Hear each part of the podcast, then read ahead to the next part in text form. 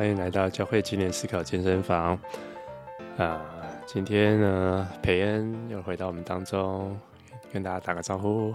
嗨，大家好。哦，真的很不好约，我们还是 很临时的约到了哈。嗯，不过好像还是没有想象的顺利哈。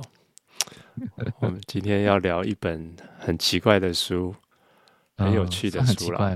没有很有趣的。对对，这书名至少这这个书名很有趣，内容大家可以各各抒己见啊。但是这个这本书叫做内容叫做什么？有毒的男子气概。嗯、哦，这本书名，然后是台湾的一个作者叫做卢沈言嘛，是不是？对，他是一个师大历史系的老师，在用中文在写这个西方的男子气概的历史。所以当时看到这个这个书名的时候，我就觉得，嗯，还蛮应该还蛮有趣的，应该要来聊一聊。嗯、毕竟，对这个话题好像最近还还蛮多人讨论的，也不知道为什么哈。算有点小红吗？嗯、对啊。也许跟 Me Too 运动有一点关系哦，是哈，对，反正总之我们就约了聊这本书，但是约了好久哈，总算约成了。可是我看完这本书又没有特别喜欢，这怎么办呢？还是可以来聊一下啦。对对对，反正人生是这样子嘛，哈，就是有时候会失望嘛，有时候。会有一些惊喜，对对对对对，不过可能聊一聊会看听到一些惊喜也说不定啊，可能有一些我没看到的东西。嗯，好，所以这本有毒的男子气概呢，哎，欢迎大家也可以来来读读看哦。那他讲了什么呢？嗯，其实刚刚毛叔一句话就差不多把它讲完了，就是讲一下在西方。怎么建构男子气概这件事情？嗯、那他突然，当然就是有讲说，蛮重要的是，男子气概其实是相当于相对于阴柔，或者相当于女性化的另外一个一个意涵，就是它是两个相对的概念。所以他就在讲说，哎，到底男生要怎么样才算是男生呢？这个从古希腊，然后一直到这个中世纪啊，然后。到工业革命啊，到现代，然后这个对男子气概这个概念有什么样的转变？嗯、有时候呢是要雄壮威武，要肌肉发达；有时候呢又要知书达理，要体贴女性。那总之呢，他有一些相同的东西是没有变的，就是他总是想办法要跟这个女生划清界限的感觉。嗯哼，好像要。标示出我们是男人不太一样这样子。对对对对对，没错。嗯，那他用好几个，就短短每一篇都短短，从希腊、古希腊，然后到呃罗马，然后到这个维京，哈，英国的维京，然后到中世纪的神职人员，好，然后中世纪啊，骑士啊，然后文艺复兴，然后到。哦，工工业革命，然后到现代哦，那嗯，这个脉络，你有没有什么？你觉得哪一段特别有兴趣的，或者觉得特别特别有趣的？特别有趣哦，我觉得跟我们在教会的处境比较相关的，就是讲中世纪那一段吧。啊、嗯，就是中世纪那一段还蛮有特色的，就是说。中世纪的男生，一方面，呃，他特别只在修道院的这个体系里面，嗯、就是呢，修道院你又不能有个用性来做一个这个男子气概的一个记号，嗯，就是别人不可不能发生不能发生性行为，然后守守贞，然后呢，另外一方面又不是战士，不能用这个孔武有力啊，肌肉发达。嗯或是外在的形象来表达自己的男子气概是什么，所以就变成说，哎，他的那个父权的体系就变得还蛮有趣的。然后我就会想到以前在团契的一些经历，这样子就是有点像，不知道为什么有点像，哦、真的、哦，对啊，OK OK，对啊，对他基本上呃的脉络大概就是讲你刚刚讲那两个嘛，一个是透过透过性，呃，特别是好像来掌控女性这样子，然后另外一种就是透过那种、嗯、呃身材强强壮啊，然后毕竟古代从希腊讲起嘛，那很多的战争啊，希腊神话里头这些。所以这些男性要非常勇敢，不怕死，去去去去对战这样子哈。所以用用这两个来，好像在历史当中，就是虽然有一些调整跟修正，但基本上好像不脱于这两种方式，嗯，来表表现男子气概。除了他这个中世纪的以外哈，嗯，但是他。他有一个主题是比较比较也在之前希腊化的时代也有，就是自我控制。自我控制就是也有被提出来，譬如说啊，他有说在战场上啊，呃，如果单纯的勇猛的话，也不能算是最好的男子气概，应该是要有控制自己的能力，因为一味向前冲可能会为自己和同袍带来一些危险。那这个自我控制反而好像在中世纪达到了一个高峰哦，以自我控制作为这个男生的最大的记号，这样子。哎，像骑士精神，他也把它这样解读，对不对？嗯，就是照理一般来说，我们都觉得骑士精神还不错嘛，对不对？但他好像觉得就是，嗯，你不过就是自我控，就是在这个。性跟这个武力之间的一个自我控制，然后把它这个讲的很好，这样子。对，他好像认为，就是潜藏在骑士精神底下，其实还是一种要获得女性青睐的一种行为。嗯哼哼，嗯，所以呃，他他就是说要赢得女生芳心啊，为。女生开门啊，或是有什么各种贴心的举动，然后在那个比武的时候要要要很勇猛嘛，然后要忠于那个主人的妻子，好像那个女主人是一个对他们来说有点神圣的象征哦，就是要获得女主人的欣赏跟芳心，这样，然后这些特色蛮特别的。那如果换到现在的话，我会就我就会发现就是。现代人对于骑士精神好像的看法有点不一，这样，就有有，譬如说，如果你现在今天为女生开门，对啊，有些人会觉得很好，可是有些人会觉得很不好，真的哦，对啊，是谁会觉得不好？女生还是男生？都有都有，就是有有女生就会觉得说，嗯，你这样做好像太太过了，你是不是把我当成什么需要呵护的小公主这样子？是哈、哦，嗯，然后但是也有觉得也不行啊，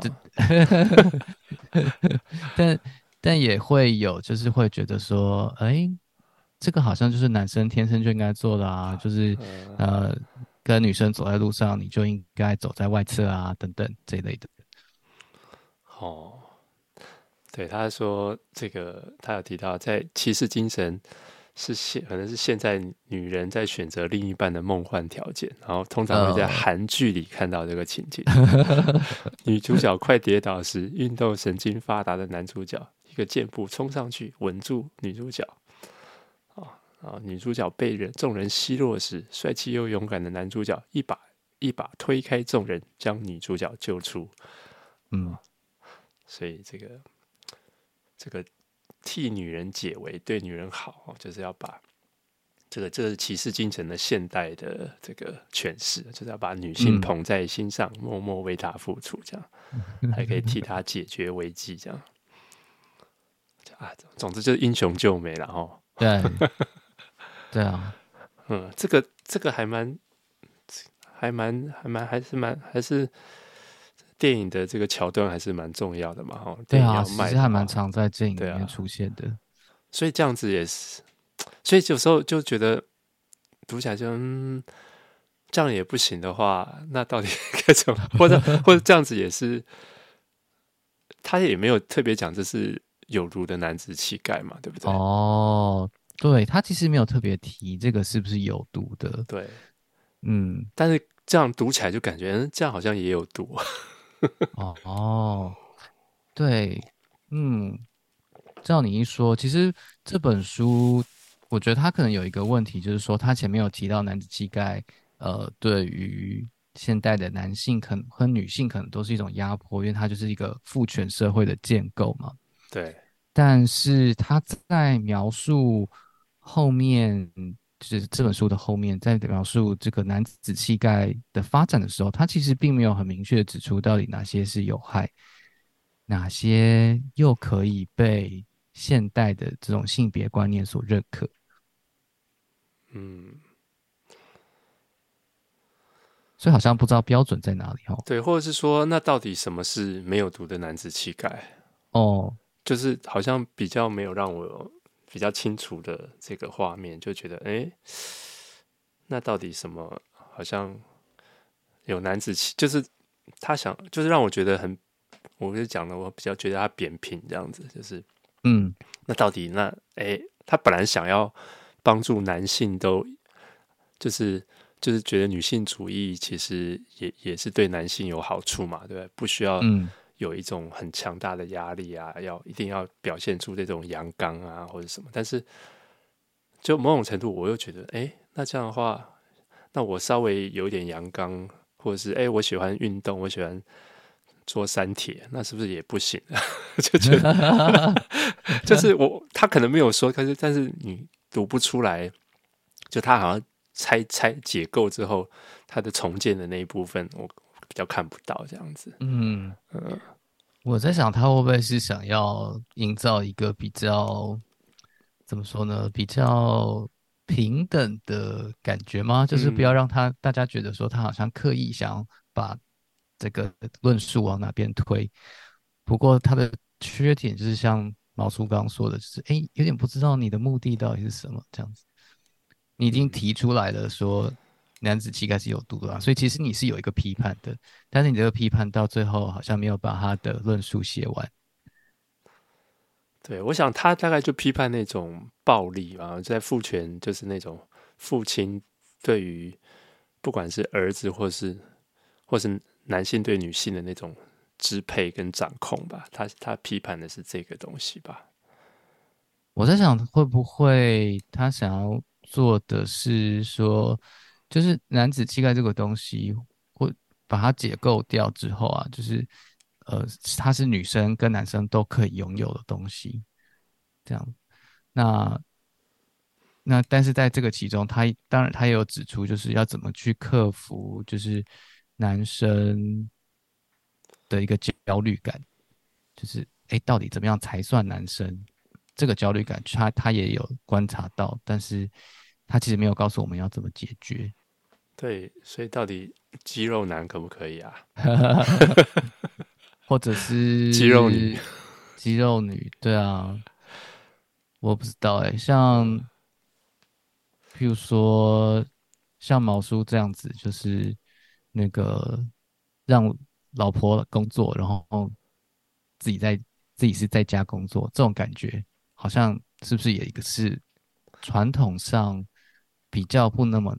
像男性的感觉，因为男性一般都是觉得，哎、欸，要出去当一个主要的收入来源的这个加入家庭的供应者啊，嗯、然后或者是爸爸要在外面上班啊，这种感觉，我不知道你会不会有这种感觉？我是还好啊，就他我们结婚就一直以来就他赚的钱都是我的，就是倍数这样子嘛，所以我也觉得我从事这个行业也不可能。赚的他多，就认命啊！但是他只要不行，就 OK，他 OK，我也 OK 啊。我觉得这样也挺好啊。呃，对啊。那你们就是已经跳脱一般的这种常模吧，或者说就是一一般传统的期待了，对不对？他有时候也会说，嗯，有时候我觉得我的工作好累，我也希望你可以养我这样子。嗯。但那种听起来感觉比较像是就是光纯粹工作累，而不是觉得我就是觉得谁应该养谁的这种感觉。倒是还好啦。对不对？就是我觉得从恩赐的角度在思考这个事情啊。哦，你比较你你就是这么爱工作啊，你又赚钱又赚的不少，又可以赚到不少，那你就去吧。干嘛呢？这样这样折腾自己嘛，对不对？在家里他也不快乐，他不快乐，我也不快乐。确实。不过去外面工作太久，我也不快乐，就是。好，今天不是谈家庭问题的地方。嗯，对啊，那你读这本书有什么感受吗？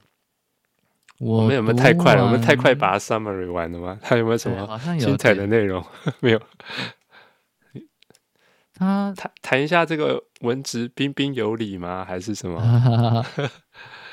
彬彬有礼那个部分还蛮有趣的，他就是呃有讲到那个十九世纪之后啊，就是说十八、十九世纪那个那时候的男生，特别是呃中产阶级以上的男生，就要求要知书达理，然后呢彬彬有礼，同时当然在体能上呢也要有所成就这样子。然后他给我的。这种对男生的描述，会让我有一点想到托尔金他们那一代的人哎、欸。哦，对，因为他们那一代的人就是，呃，要在这个知识方面，在这种呃能力上，就是头脑的能力上，要是要是厉害的，然后呃也蛮强调，就是他们有一个这种绅士自己的圈子。这个跟这本书描述的蛮像的，就就像那个托尔金跟 C.S. Lewis 他们有一个文学社团嘛，叫做 The Inklings，就是极光片语社。然后他还蛮强调，就是这个社团不可以有女生在里面的。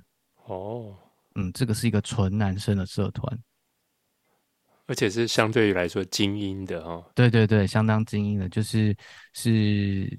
牛津大学、剑桥大学的老师跟学生所组成的，嗯，对，然后就是感觉他把这种经经过工业革命之后造成这种所谓上层阶级精英的跟这种啊中产阶级，还有那个劳工阶级这一块，他要把它说出这个差异哦，所以劳劳工阶级可能还是需要靠着这个比较强悍啊，哈，他还讲到那个什么。纽约的这个消防队，啊，就是也是要表现出他们的勇猛，这样子哈，嗯嗯，很不受控制，对。对对对，然后还会跟警察斗殴之类的，对，那就是劳工阶层还有还是有他们自己表达男男性男子气概的方式，但是在比较中产或是精英阶级，他们就是用透过绅士这种。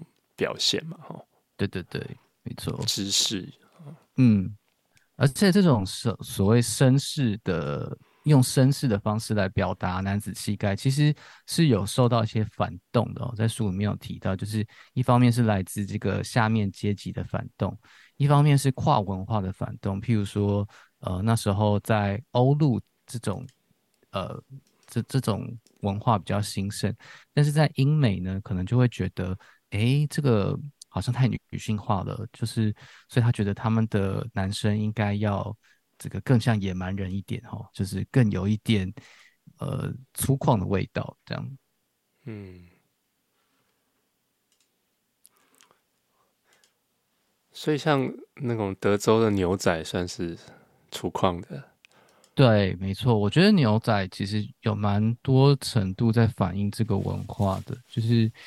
嗯、呃，或者说美国右派当中一直有一这样子的一种叙事嘛，嗯嗯嗯、就是你可以可以说大男人主义，或是白人男性至上主义，就是会觉得白人男性是比较优秀的，然后白人男，所以白人男性在美国电影担任男主角的时候，你很自然就会有这种，因往那种牛仔英雄去联想的的这种这个趋势，嗯。但最近好莱坞电影就让一些女性的黑人当主角了哈。对啊，对啊，然后这个就是反应褒贬不一嘛，就那个美国的左派的青年可能就很开心啊，然后台湾 PTT 上面的乡民可能就不开心啊，他们就是就会觉得，就是我们的 PTT 乡民还蛮有趣的，就是很右派这样子。哦，是哈，对啊，然后就会觉得太刻意了，就是一群 SJW 这样。SJW 是什么？就是 shut a social justice warrior。哦，OK。对，所以像最近上映这个《惊奇队长二》嘛，其实这个《惊奇队长》在刚上映的时候就受到蛮多负评的，因为它是 Marvel 少数是由女性来担任主角的电影。嗯，嗯，虽然 Marvel 有很多尝试让他的英雄更多元化的这种尝试，但是。让女性担任主角，他们还是有一点点踢到铁板这样。哦，对，然后就有蛮多人讨厌那个惊奇队长的女主角 Brie Larson，说她长得不好看啊，国字脸啊 之类的。哎，那那个神力女超人是 DC 的嘛？对不对？对，神力女超人是 DC，不过大家好像就比较喜欢神力女超人，可能因为神力女超人她。的选角跟他的角色设定，除了说有勇猛之外，就 是对他一方面比较漂亮，然后另一方面他又是有在跟男生谈感情的。哦哦，对哦，对他他还是在那个传统的两性框架之内，某种程度上了有打破，但是还是有一些这个男女这对对对对，然后大家可能就没有办法接受完全打破这样子。那毛叔自己觉得？如果要为这个有毒的男子气概解套的话，你 会会有什么想法？嗯，我觉得他讲的这种压迫跟掌控支配的关系，哈，对，的确是一个问题啊。但是我觉得解套的方法好像不是就只是哦说平权这样子就，当然我觉得某种程度是需要就是。比如说女性的薪资啦，然后等等的，好像就天生不平，就是很很不平等的地方哦。但是我觉得另外一个就是说，他好像并没有给，就是我刚刚讲，我觉得从恩赐的角度，嗯，从从一种呃，我有这些东西是美好的，然后但是我我愿意因为爱的缘故去付出，去甚至有点是有舍己，就是说。他就讲这种自我控制，那我可以从基督教觉得，就是我我因为爱的关系而舍己，但是他都从一种，哎、嗯，你看他，你是为了掌控，你最后还是为了掌控，嗯、比较负面的角度。对对对，但是我觉得同意啦，就是说人性有时候你还是不免一定有这种掌控，就像你讲的说，在教会里头也会有这种，但是嗯，也不能够把所有的。这种都从这种角度解读，所以我觉得太比较扁平这样子。嗯，对。那我就觉得，你想要是因着因着爱，因着彼此的支持，那我觉得就是两男男女两个其实不太可能完全平等啊。就是就是神造人就是男女，我不知道这样讲会不会错啦，但是 至少我跟我太太是很不同的。然后。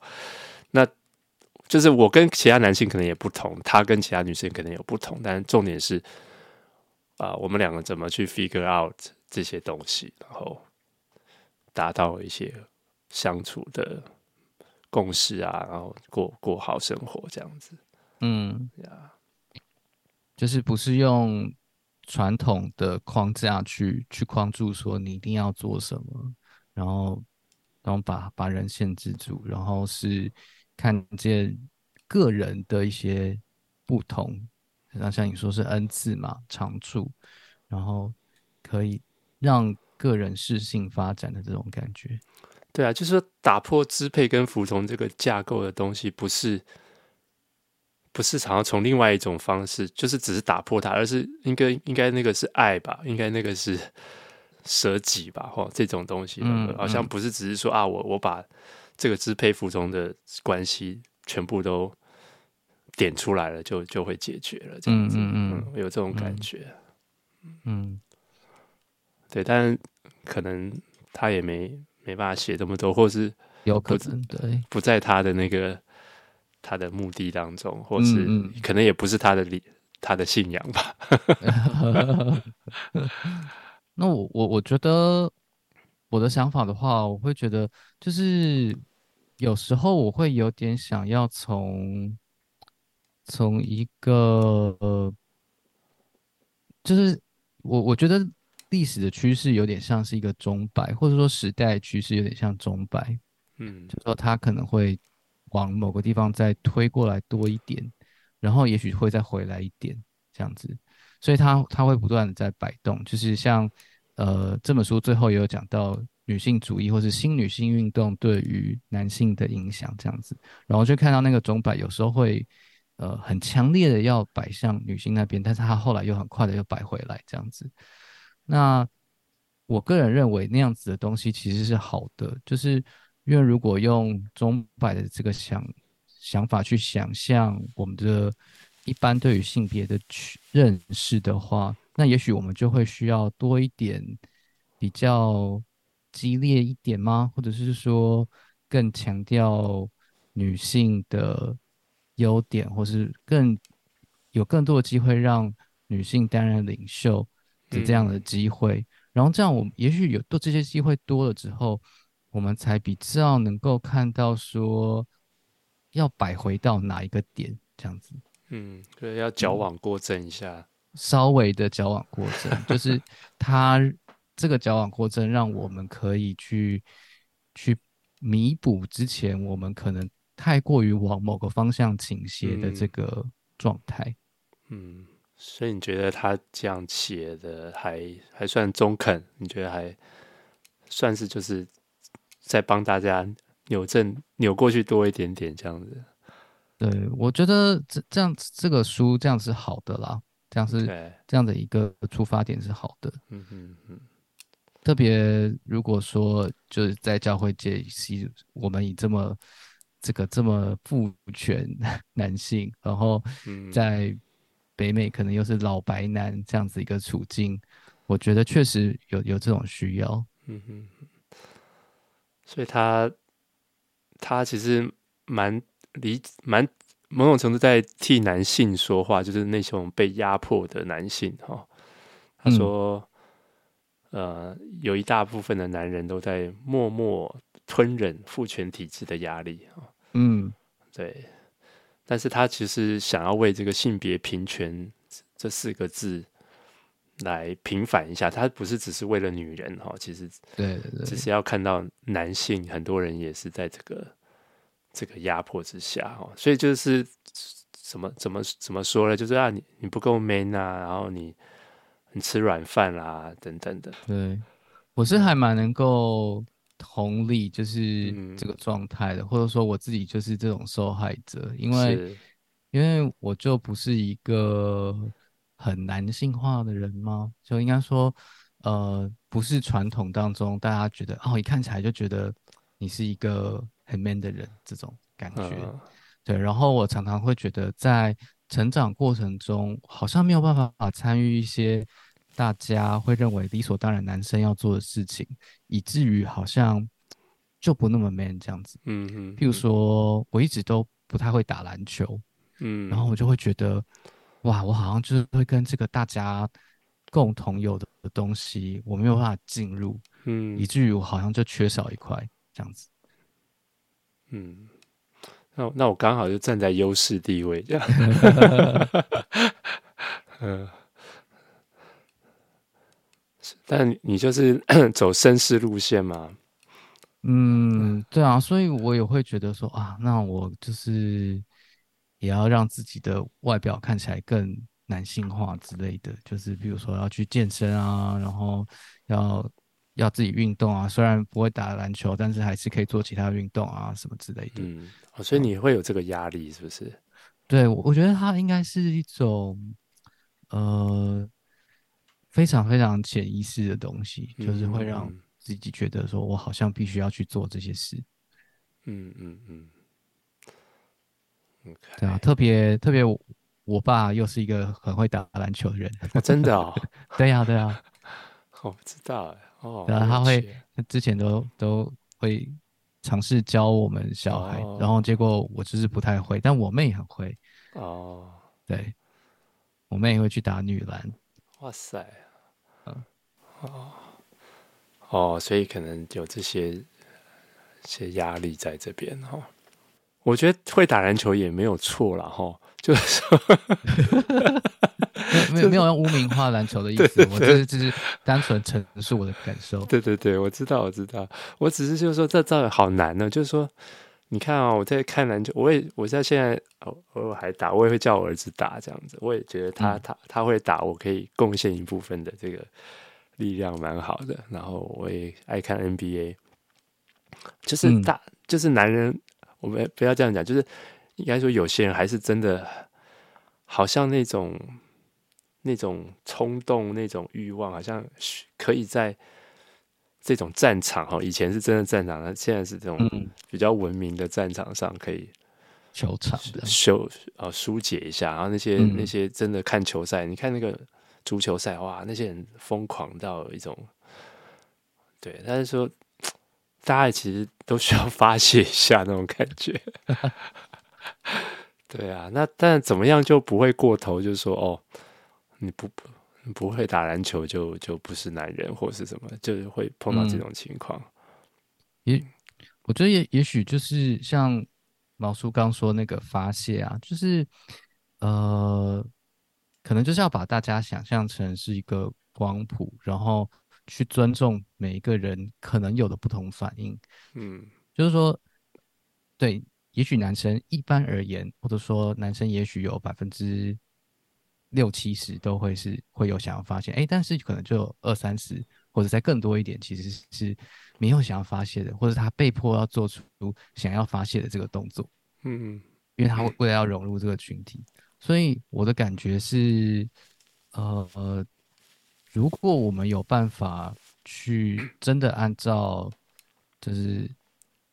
这个人原本的样子去接纳他的话，嗯、那如果我们都有这种心理准备，那我们也许在性别或者是有多男子气概哈，或者是就是这个相相对的相关的这些事情上面，也许我们会应对的更好一些，会让一些人过得比较快乐。我想举个例子哈，譬如说我印象中有一次。我好像是国中的时候吧，在上体育课，然后呢，嗯、因为就是肢体非常笨拙，然后就被老师笑。哦，对，然后那这时候我就会有有一种就是，哎、欸，我好像没有办法成为就是一个，因为他老师对女生就没有任何要求，但是对男生就会有要求，嗯嗯、但是我就成为那个没有办法达到要求那个人，所以哎、欸，就被。好像被归类成是一个，呃，不属于男生，但又不是女生，或者要被硬塞到女生的这个范围之内，这样子。对，然后如果我老师没有做这件事情的话，那我觉得，或者是他当下可以多一点引导的话，我觉得可能就会对我来说就比较好。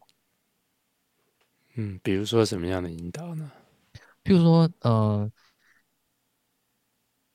可能就可以说，就多一点耐心啊，哦，比如说，哎，你要不要试试看用什么样的动作啊？哦，或者是就就先说啊，没关系，那我们等一下再慢慢慢慢学这样子。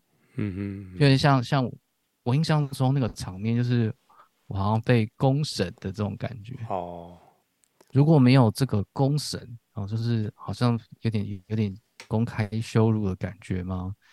啊，我觉得如果有权利可以决定一些事情的人，会注意到这种小细节，那也许就会比较好。就不要太单一化哈，就觉得男性只有一一种样子。对啊，那你觉得什么是健康的男子气概吗？他健康的男子气概，对啊，其实有没有这个东西啊？我觉得真的蛮难定义的耶。嗯，如果真的要说的话，我会说有健康的人。嗯嗯，就是我我觉得不管男生女生的目标应该都是同一个，就是变成一个健康的人。那如果放在基督教教育的架构底下的话，那是成为一个像基督的人，嗯，像基督的全人吧，一个一个全整全的人。那这个整全的人的话，如果是以耶稣作为榜样的话，其实老实说，现在看我们所有知道关于耶稣的事，他也不不太符合我们对于性别的刻板印象。很爱哭哎、欸，然后对啊，然后对啊，那个福音书描述很多耶稣温柔的事情嘛，然后描述他教导人。那当然，他教导人，他有权柄，这个部分感觉比较父权，比较好，好像是有权利。哎，可是他又去跟那些看起来不是那么有权利的人相处，嗯，那这些似乎又会减损他的这个男性特质，嗯。我觉得这样子的一个以耶稣作为以基督作为标准的话，他的情感或者是各方面应该会是一个整全的发展，因为他示范了我们人应该要长什么样子。就耶稣基本上还被那个在罗马文化强调这种勇猛啊，或者是这些的这样的文化，他真算是鲁蛇嘛？对，他 他就死在十字架上这样。嗯，对，死掉。然后，而且他他的粉丝都是大部分是女生，这样吗？那粉丝也都弱弱的啊。嗯，对，没有军队。嗯，所以你的意思是说，不不一定要有一个健康的男子气概，就是一个健康的人就好了，这样。嗯，我觉得这应该算是我的呃折中之道吗？嗯，就是我觉得。我们应该持续的去想到底所谓健康的男子气概是什么？因为我觉得，就我们现在其实没有一个很好的答案。嗯，但是我们有一个远方的目标，就是远方的目标就是当一个整全的人这样子。嗯，所以，当一个整全健康的男生，应该是在当整全的人这条路上的一部分吧。嗯嗯，对啊，我想可能就是这种。支配跟服从的架构，好像特别在男性上会比较容易展现出来哈。特别两人是比较强的人，或是那种就会，那女性一般来说少一点，但是其实也不代表没有哈，就他们也会可能用不同的方式哈。嗯，对，所以。这个女性主义，它是在批判这个这种权力的架构嘛？所以，对，所以我一说，其实其实也不是只是只是为女性说话，那只是说，其实那我们真的一个比较好的回应，就是说，那我觉得也是看到每一个人的不同啊，不要那么快就用一种标签的方式嘛，因为我们都嗯觉得有一些人类就是。我觉得需要一些比较简单的东西来让自己生活过得比较好。嗯，啊，不管把你贴成左派、右派，或是啊，你这是什么绿绿区啊，还是什么的，我搞不懂。就是好像用一些方式就让人，嗯，标签了人之后，我就啊可以可以自我感觉良好或什么。那我觉得是不是男性、女性的这种也可能成为这种。标签的方式太过简化，啊，然后看不到每一个人他其实都有阳刚跟阴柔的面的的部分嘛。嗯，其实用我觉得用更广的层面去看，就是所谓的贴标签或者是简化，都是一种非人化，就是 dehumanizing 的一种状态。嗯、就是我我不把这个人当一个真正的人看。嗯嗯嗯，我只想用。最简单的力量，最最省力的方式去去理解我面前的这个人，或者是说在荧幕对面的那个人，我就是，所以我就把它非人化。嗯嗯嗯，是。那你要不要聊聊那个你说很很感动的那个电影啊？哈哈哈，对，这个跟跟爸爸有点关系哦，就是我跟毛叔说我们。看一部电影叫做《我的意外爸爸》，嗯哼，然后他是那个是之玉和导演的电影，然后他其实在讲说一个两对两个家庭发现抱错儿子了，然后在主角的这个爸爸呢，主角就是其中一个爸爸，然后是个建筑师，是一个呃，在现代社会应该是看来相当成功的男性，嗯，就是有高薪的工作啊，然后非常认真，然后有个美丽的妻子，然后乖巧的儿子。嗯、那回到家的时候，爸爸爸就会跟儿子非常礼貌的打招呼，这样，然后要儿子去练琴。对，然后那他某种程度上就呈现出了一个比较高冷或是高远的这种父亲的形象。那。然后，然后，但他们就发现抱错儿子了，然后就是就在想，是不是要把小孩换过来这样？嗯，那结果发现，哎，另外一个家庭的这个爸爸呢，刚好跟这个爸爸就是很不一样。这个爸爸就是很愿意陪时花时间陪小孩，然后呢，就是会跟小孩玩在一起，呃，然后呢，没有什么父亲的权威，没有没有这个架子，嗯、所以。某种程度上他，他他就不那么的父权，但这个男主角呢，他似乎他的他自己也是接受这样的教育，就是他的爸爸也是这样子影响他，所以他就这样子对待他的儿子。然后我们看小朋友的反应就会很有趣。嗯，有有一个画面哦，我没有没有看完哈，然后但是我觉得就很有趣，那个杂货店老板这个爸爸呢。姑且这样叫他哈，他就是他儿子也是很随性啊，就不像那个那么有礼貌，然后做的好好吃饭，嗯、然后他，们都会那个喝东西都会咬吸管这样，啊，把吸管咬得烂烂这样啊，好恶心这样。但是那个那个建筑师爸爸就觉得呃，就他其实心里有一种瞧不起那个嗯那个他真正儿子所在的那个家庭哈。对，所以这部片其实它很有趣，它它那个原文的片名的意思是，就是我就这样成了那个人的爸爸。嗯哼，就是当爸爸好像是一个在父权社会传承非常重要的一个职责。嗯，但是从生理的或者说从生理的状况来看，就是哎，当爸爸其实是完完全全是社会建构出来的一个东西，因为血缘我们只能够认定妈妈嘛，因为他从妈妈肚子里生出来，但是我们从来都不知道是不是真的一定是这个爸爸啊。有 DNA 之后就比较准，有 DNA 之后比较准，但是但是就是呃是妈妈认定是爸爸，所以就是爸爸这样子。嗯、那爸爸跟小孩的关系就很微妙了，就是这个似乎是。担任了社会要传承哦，或者是传承父亲的一些价值的一个这个重要的重要的关系。可是另外一方面，他好像又有点啊飘渺，就是这个关系到底是什么？他应该用什么样的方式来呈现？所以这个电影就用了两种不同的父子互动告诉我们嘛，这样子。然后后来啊，我就可以爆了一下这样子，嗯。后来就是，呃，他们就决定真的要把小孩换过来，嗯，然后小孩就很很不适应。那两个孩子不适应的状态也很不一样，就是那个活泼的孩子就是一直说他要回家，他想要回去乡下的那个家，杂货店那个家。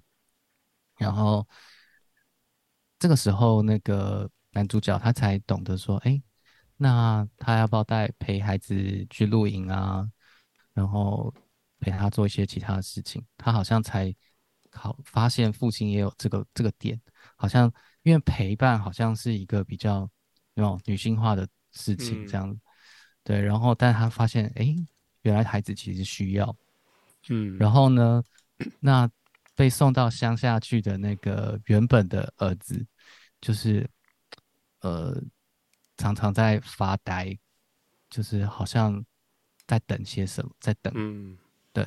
然后那那边的那个妈妈就说：“哎，是不是什么东西坏掉了？”就觉得小朋友好像坏掉了这样子。然后故事后面有一个很重要的转折点，就是本来这个男主角想要把他的相机送给原本的儿子，嗯，就是结果儿子说不要，嗯。那后来有一天呢，他就。拿到同一台相机，就打开相机，发现哇，里面有好多爸爸的照片。原来那个他在那个时候才发现啊，就是定义那个父子关系的方式，不是用可以不是用父权，而是是用爱。嗯，因为那个小朋友对他的爱是那么多，所以他是那么喜欢爸爸，就一直拍爸爸这样子。嗯，所以你是这这一段的时候很感动，就看到他、那个。对啊，对啊。好，还有结局也很感人，但我就不结局就不不透露给大家了，大家可以去看看。OK，那你要不要再多说一点这个跟这本书的关系是什么？嗯，我觉得像这本书就一直谈到说，那个男子气概好像是父权的架构嘛，嗯、父权的结构，然后他很多时候是透过那个操控与支配这样子的一种。嗯。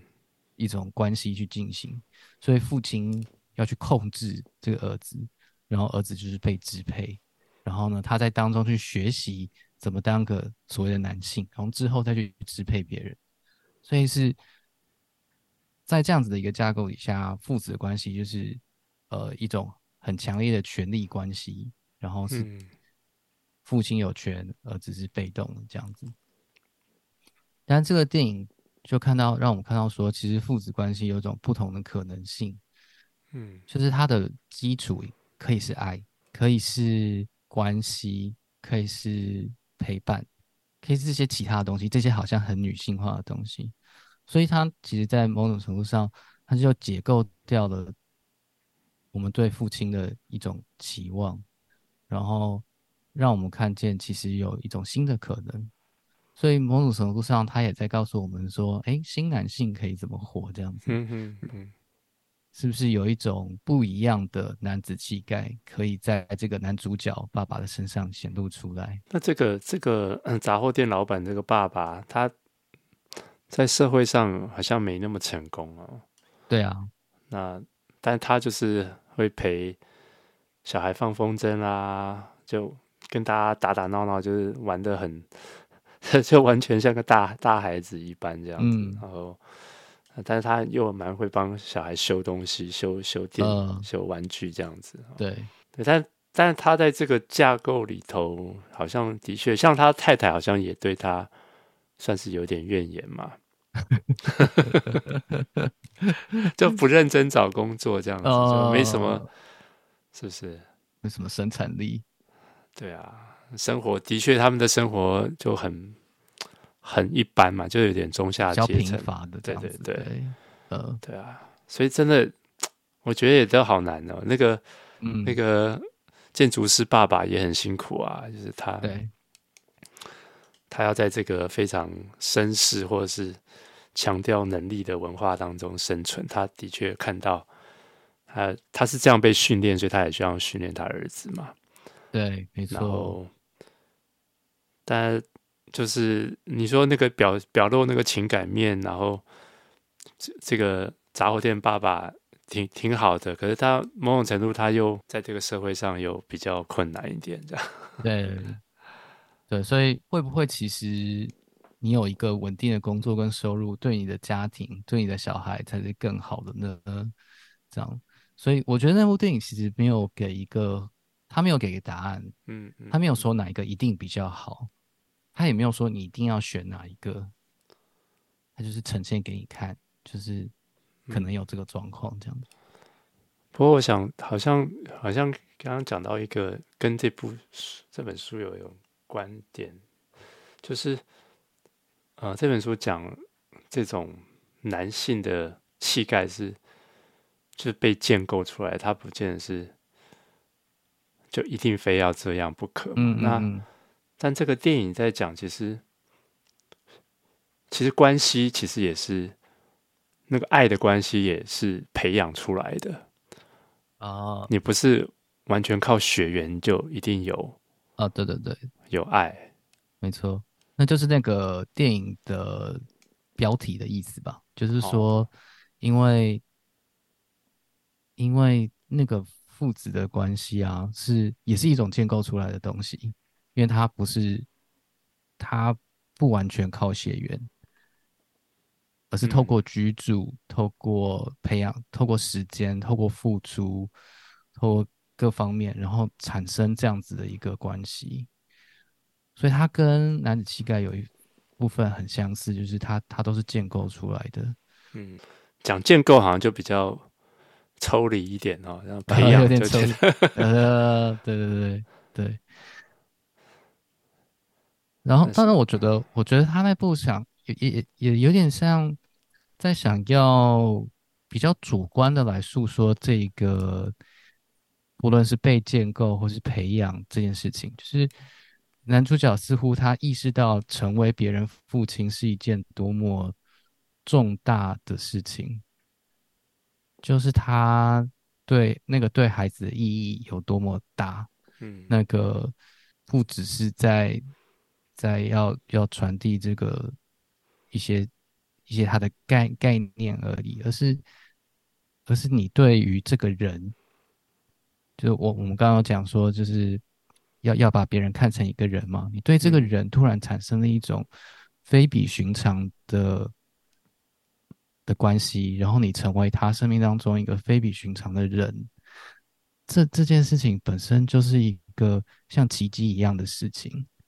然后这件事情本身就很值得珍惜，或是值得细细的去品尝，或是去思索，嗯，去珍惜吧。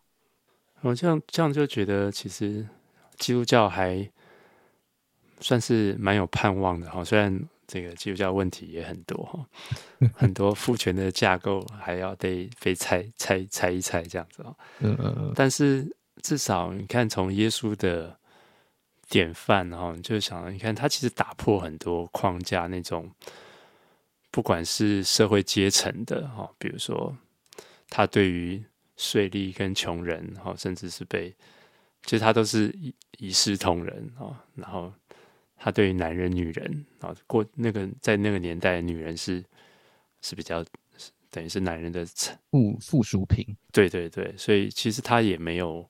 他都把每个人当人嘛，即使他是那种社会上最边缘麻风病人或是什么的，对，所以我觉得基督教好像有一个这样子的一个一个上帝道成肉身，然后展现出一个真正人的样貌的典范可以看。那那我觉得这个这种女性主义，它当然就是想要提醒我们有这个问题，这个这个。